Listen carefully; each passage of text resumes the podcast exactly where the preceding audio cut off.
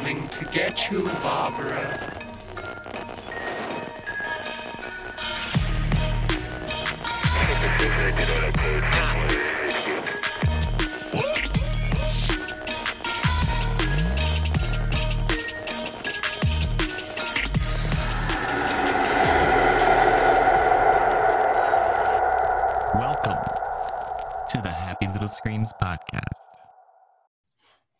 Shawn, you know some of this, Kaleb. I don't know you. You don't know too much of this uh, right now, but with everything that's been going on, I've been doing a lot of uh, remote jobs, Yeah. and um, I've, I've got a pretty pretty good thing right now with uh, with a new company that uh, I can't really say too much about, but uh, essentially they're doing a lot of big things right now.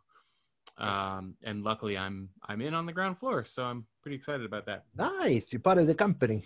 Well, I'm not part of the company, but I'm the third employee, and uh, I've I, I know some of the things that are coming up, and this is going to need probably 10, 15, 20 employees. So I'm hoping that hoping that that's a good thing for me. You can stick around and last a bit. That's all. Hope Is it just doing DIT stuff, or what all are you doing for them? Or Can't 100 percent. Yeah, I can't. I can't. I can't 100 percent say, but it's it's um it's good stuff. It's good stuff. It's Cool. it's it's facilitating the film industry in the COVID world. Oh, Yeah, well, so good. Zoom, Zoom But- porn. Yeah, pretty much. Nice. um, but um, because of that, uh, I do have some downtime during the day. So I bought a game called Cyberpunk 2077. Oh yes. and oh my fucking god, I played cumulatively about 15, 14, 15 hours of the game, and I got to the title screen. it is that fucking deep and you know they uh they promote a little bit with um keanu reeves Mhm. he is a huge part of it a Yep. huge part of it and it is he's just he's so playing one of the most iconic characters from the game. You know, the game stretches back to like the late '80s. Was designed by a black dude. It. uh I love this game. I love the developer. I love the history behind it. And uh, the people who made Witcher 3 took it up and decided to go with it. And it's been in production for what, eight years? yeah something like that it's been a ridiculously long time and yeah, it, I love this dude. It shows like it's it's very very deep like the the way things the the the skill trees and everything like so it, it kind of feels like what would happen if the witcher and grand theft auto and fallout all got married and had a three-way baby It's an open world where it's cybernetics, where you run around being mercenaries in a carefree, hyper capitalist world. Yep, yep. Beautiful. It's very, very story driven, and I fucking love it. But I did not know, like, I knew that the stories for Cyberpunk was around. I didn't realize that Cyberpunk 2077 was around that long, though. Like, I knew that they were putting it into production, but I didn't like explain. Explain it's that it's been around for so long. Well, they so the board game goes, or the role playing game, like Dungeons and Dragons, goes back to Cyberpunk 2020, which is through the 80s. And then 77, uh, 77 moves the timeline along, and now they have another one called Red, which is even further along the timeline.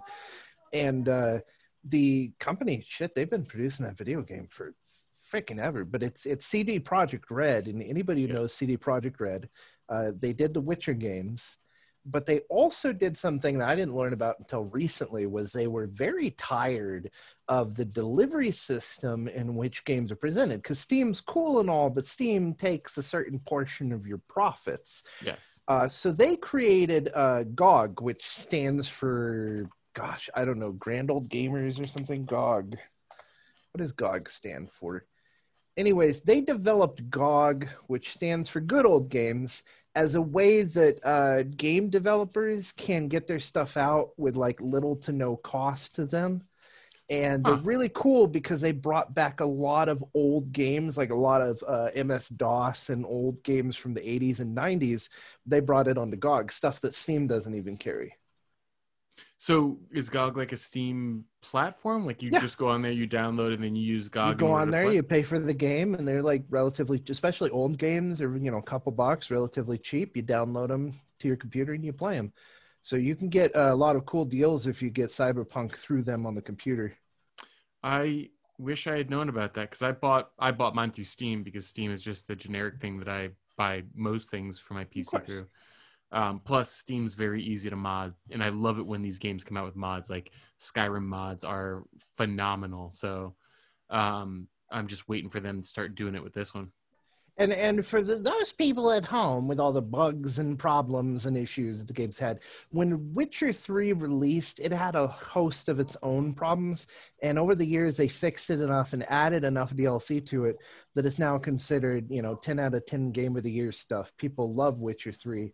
A very big project. Uh, so I expect the same with Cyberpunk. They they took on a very big project.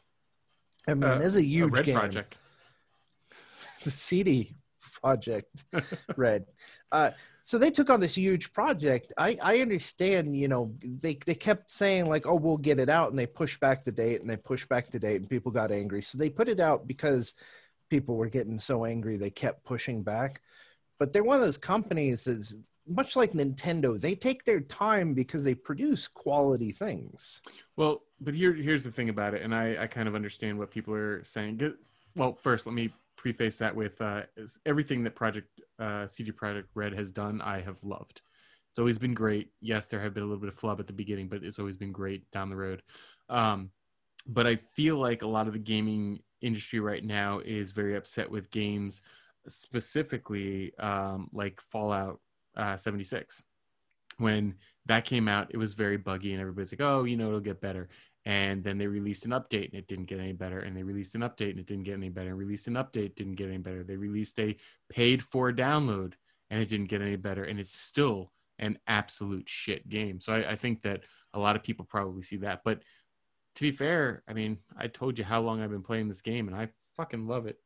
Even I can't. with the bugs. Uh, so I, my wife and I came to an agreement, and I gave her a list of computer parts, and we will just simply buy a part every other month, and I might have a computer by the end of next year, and be able to play some uh, and and be able to actually play this game.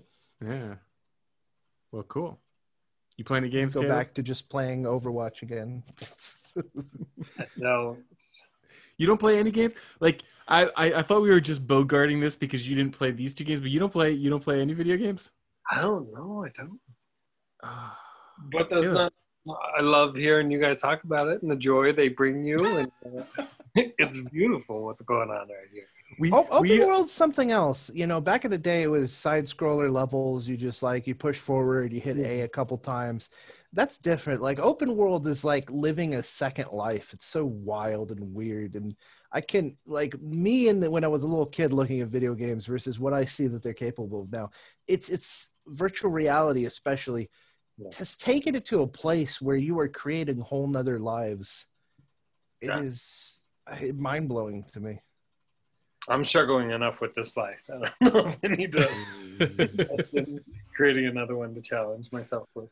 But but see, but see, in this life, you can't play a uh, cybernetically enhanced uh, street punk who has figured out a way to steal an engram that contains the life force of other people and get shot in the head and rebooted by the engram that accidentally is in your body. I don't know what your side hustle is, but mine's pretty darn close to that.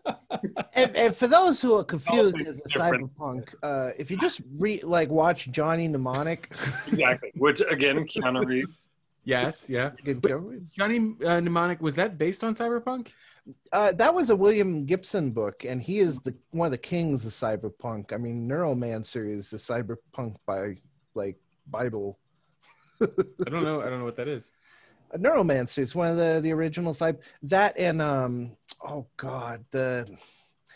I am not going to remember off the tip of my tongue, so I will pass the baton while I figure out what the hell I'm talking about. Yeah, but just like the whole genre of like cyberpunk, not necessarily the game itself, but Well, I definitely like the the the genre. I I bought this game called Netrunner, which Mm. uh, I really really wanted to play, but I can't get anybody to play with me because apparently it is one of the most complicated fucking games that uh, you can possibly have, and it's all cards.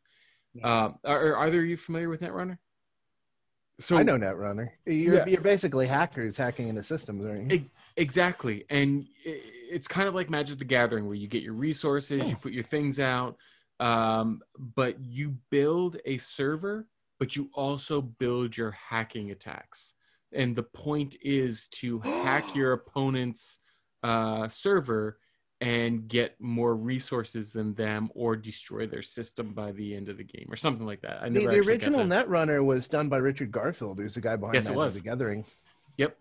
It was put out. Uh, the interesting story behind Netrunner is that was actually his first game, Huh. and he was told it was too complicated and they needed to come up with something simpler. So he came up with. So Magic do you do you have the original or do you have the Fantasy Flight uh, reboot Oh. in 2012? talk amongst yourselves? Uh oh. Oh, So, how's it going, Shawn? ah, so you you don't play video games, and that's No. fine. I mean, I feel bad, like, I because I feel like I'm absolutely thrilled to be here, but I don't want to be the silent wheel. But I'm oh, that's, also happy to be the silent wheel. be- It's just like, oh, He, he brought it. He brought it while we Yeah. were talking. Uh, Tim got the Netrunner game. So Yeah. yeah, that's the Fantasy Flights uh, relaunch that they did in 2012. Uh, yeah, I think I think so. I think so. One of the many expansions. I- I love I- Fantasy Flights. They're one of my favorite of all the uh, tabletop developers. Yeah, yeah. Well, uh, yeah. Fantasy Flight and Common. Those are those are my two big ones. Uh, so the thing I was thinking about earlier was Snow Crash, uh, which was a book by Neal Stephenson. And Neal Stephenson's Snow Crash and William Gibson's Neuromancer, and there's a third one I can't remember the book or the author, are are idealized as like the beginning of the the whole craze of modern cyberpunk stuff. I know, like for me, my introduction to cyberpunk type stuff was through steampunk because the steampunk designs are just phenomenal. I so um I, I have a I have a, uh so everybody has like a, an animal or something that like is their favorite animal, kind of like your your favorite number. spirit animal? Yeah, my spirit animal is an octopus. And I got introduced I know, right? all right. the the great old one is here. um, and I got introduced to steampunk because I saw this amazing uh, painting of a squid wearing an old school diver's helmet and all these little steam things coming out of it while it was like putting together like little things. Like it, it just looked wicked. And I was like, what the fuck is that? I need to have that so um, I did some research and I just got more and more and more fascinated by the whole steampunk era. And it wasn't until maybe about like four or five years ago that I actually found out about cyberpunk, which to me is even better because I'm I'm very much like when I see movies like Blade Runner, um, like that's the type of future that I fantasize about when I'm writing and when I'm trying to like build worlds. And So, so what's funny is that Blade Runner is written by Philip K. Dick, who is Mhm. also responsible for like everything else in sci-fi. We don't go into another uh, Philip K. Dick centric episode, but uh, he he wrote those in like the '60s and the '70s. So we were picturing Blade Runner in the '60s and '70s. oh yeah, yeah. And William Gibson uh, really did a lot of work in the '80s. So Neuromancer came out, and then that led to like Johnny Mnemonic and a bunch of other stuff. Let me see if I can find what other movies are based on this stuff.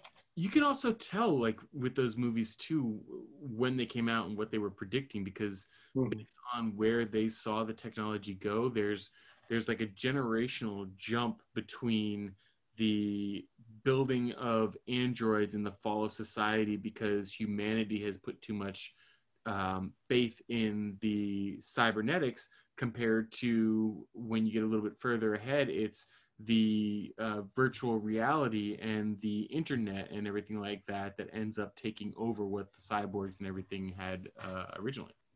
Yeah. Yeah so take that. And now we're living in the future and it's like none of this actually came true but then we talk about video games where you build second lives and yeah.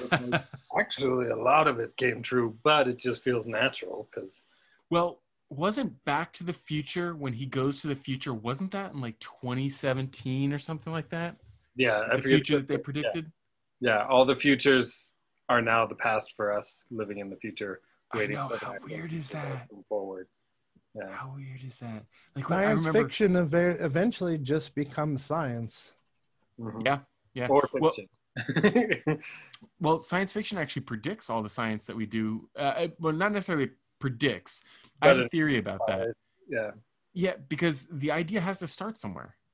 So the whole thing, like somebody was talking about how tricorders, they actually have a thing that you can take now and you can actually read vitals by just like swiping it over somebody. And that, I, I, I guarantee you, whoever came up with that saw Star Trek. I mean, who hasn't? So the idea gets planted and then it happens. Is uh, Isaac Asimov's or no Arthur C. Clarke said that any form of uh, science fiction eventually becomes mystified to the point of magic, and that magic is just science we don't understand. Yeah, exactly. Yeah. which goes back to the whole theory that uh, aliens and gods or gods are just future people like us going back to the past or aliens coming and the magic And that then they we get did simulation theory, and then Alex Jones come on the podcast with a megaphone. john john you gotta you gotta listen to me they're they're they're pumping chemicals into the pizza you, it's, it's lizard people. You, you got to listen to me, Tim. It's lizard people. I don't even know how I got into the podcast, but that'd be so cool to have alex jones on oh my gosh, I'd give anything to talk for that guy. For you, know, and, and to go on to Alex Jones tangent, he I, I watched him back in like 2002. From 2002 to 2006, it's like you know the military and the police are training together. That's not right. Uh, the privatized land is being taken away from people. It's like basic, like logical, functional stuff. And then he got super big. And in 2006, there was this mysterious uh, investor or donator. He moves his company like across the nation. He gets a big house bought for him, but it's not specified who bought the house for him. And so the production values go out the roof. All this money starts coming in. And then he switches tracks to shape changing lizard people or putting chemicals in the water to make the frogs gay. Here's my product. Buy it.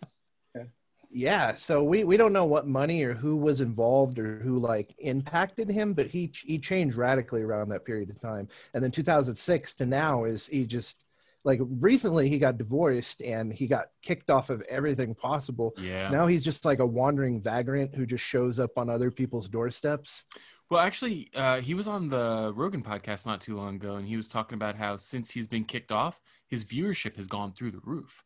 Like he has more people listening to him now just on Infowars.net than he did on the YouTube, on Twitter, all that other shit that he had. It's a Barbra Streisand effect. Yep. I Yep. was Yep. Yep. Look up like when I feel like because he did the like he broke into or whatever the Bohemian Grove, right? And, Yeah. like, Yeah. And I feel like after that they were like, "You're not allowed to come in here. He got initiated. I've got you some money. Go do what we want you to say." Well, he Just definitely cover does not. up- just only solely to cover up Bohemian Grove. They're just like, well, we're Oh, just you know, you know, they burnt that all down. Like they burnt large portions of that area. It was a it was a terrible forest fire. This was back in uh, like 2015, 2014. They're Like, oh, a large amount of stuff was destroyed and can't be retrieved. I guess there's no evidence there anymore. better not look over here. Is that when they moved to the pizza place where they were? You, you know, i don't I don't want to get us kicked off, but I could go really into depth with the whole pizza thing. Yeah, but that's not actually, what we're here for today. yeah, that's that's fair. That actually got him in a lot of trouble. So uh, let's not. I guess let's not go there. Well, that's it for today. Thanks for listening to the Happy Little Scream podcast. If you like what you heard, you can find more on all major podcast providers. You can also find us on Facebook, Instagram, and Twitter. There are links on our website, happylittlescreams.com. Please like and subscribe. And if you're feeling even more generous, you can support the podcast through Patreon. Your donations help keep us going. This is the Until next now. time, good night and happy screams. Dave, this conversation can serve no purpose anymore. Goodbye.